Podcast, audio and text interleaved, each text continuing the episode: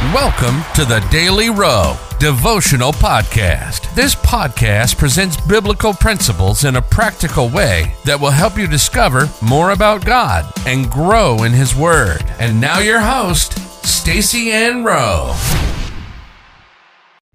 Hello, friends. Welcome to another daily devotional. Today, we focus on the topic uplift others. The Bible verse comes to us from Esther 10, verse 3. For Mordecai the Jew was next unto King Ahasuerus, and great among the Jews, and accepted of the multitude of his brethren, seeking the wealth of his people, and speaking peace to all his seed. The secret to being great is to live your life to lift up others. Mordecai did that and he became great, even though that was not his motivation for doing so. It happened because he lived his life to benefit others. Esther 10, verse 3 confirms this truth. It said of him that he sought the wealth of his people and speaking peace to all his seed. There were three things that Mordecai did that made him an example of who of one who lived his life for the benefit of others.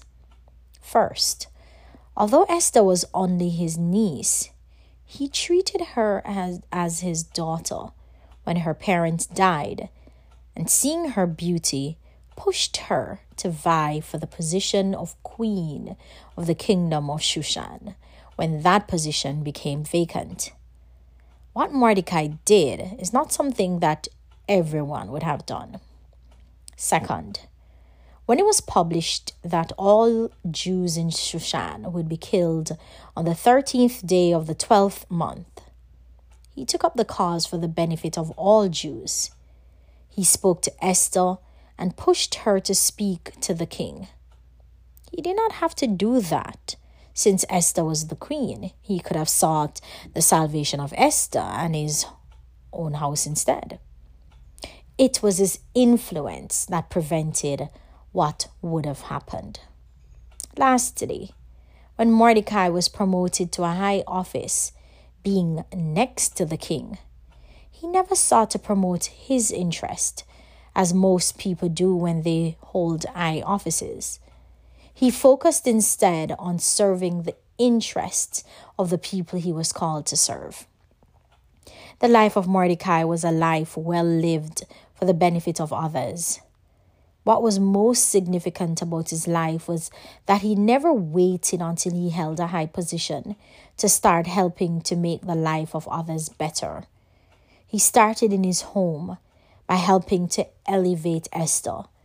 His influence initially was never beyond his household, so he started there. And look what happened. By lifting up someone else to reach their highest potential, his influence grew automatically, as Esther, then being close to the king, could help when the need arose to influence the king. Despite his lowly beginnings, the scripture noted of Mordecai that he became great. It said that he was next unto King Ahasuerus, the great among the Jews. While most people live their lives trying to uplift themselves, Live your life to lift up others. That was how Nelson Mandela, Martin Luther King, and Mother Teresa became great. Life application. Your divine assignment was given to you for the purpose of lifting up others. Set a goal as to the number of people you will use your life to impact in a powerful way, in a positive way. Let us pray. Lord, you have demonstrated the ultimate example of being selfless. Help me to esteem others above myself, as the scripture declares in Philippians 2, verse 3. In Jesus' name, amen.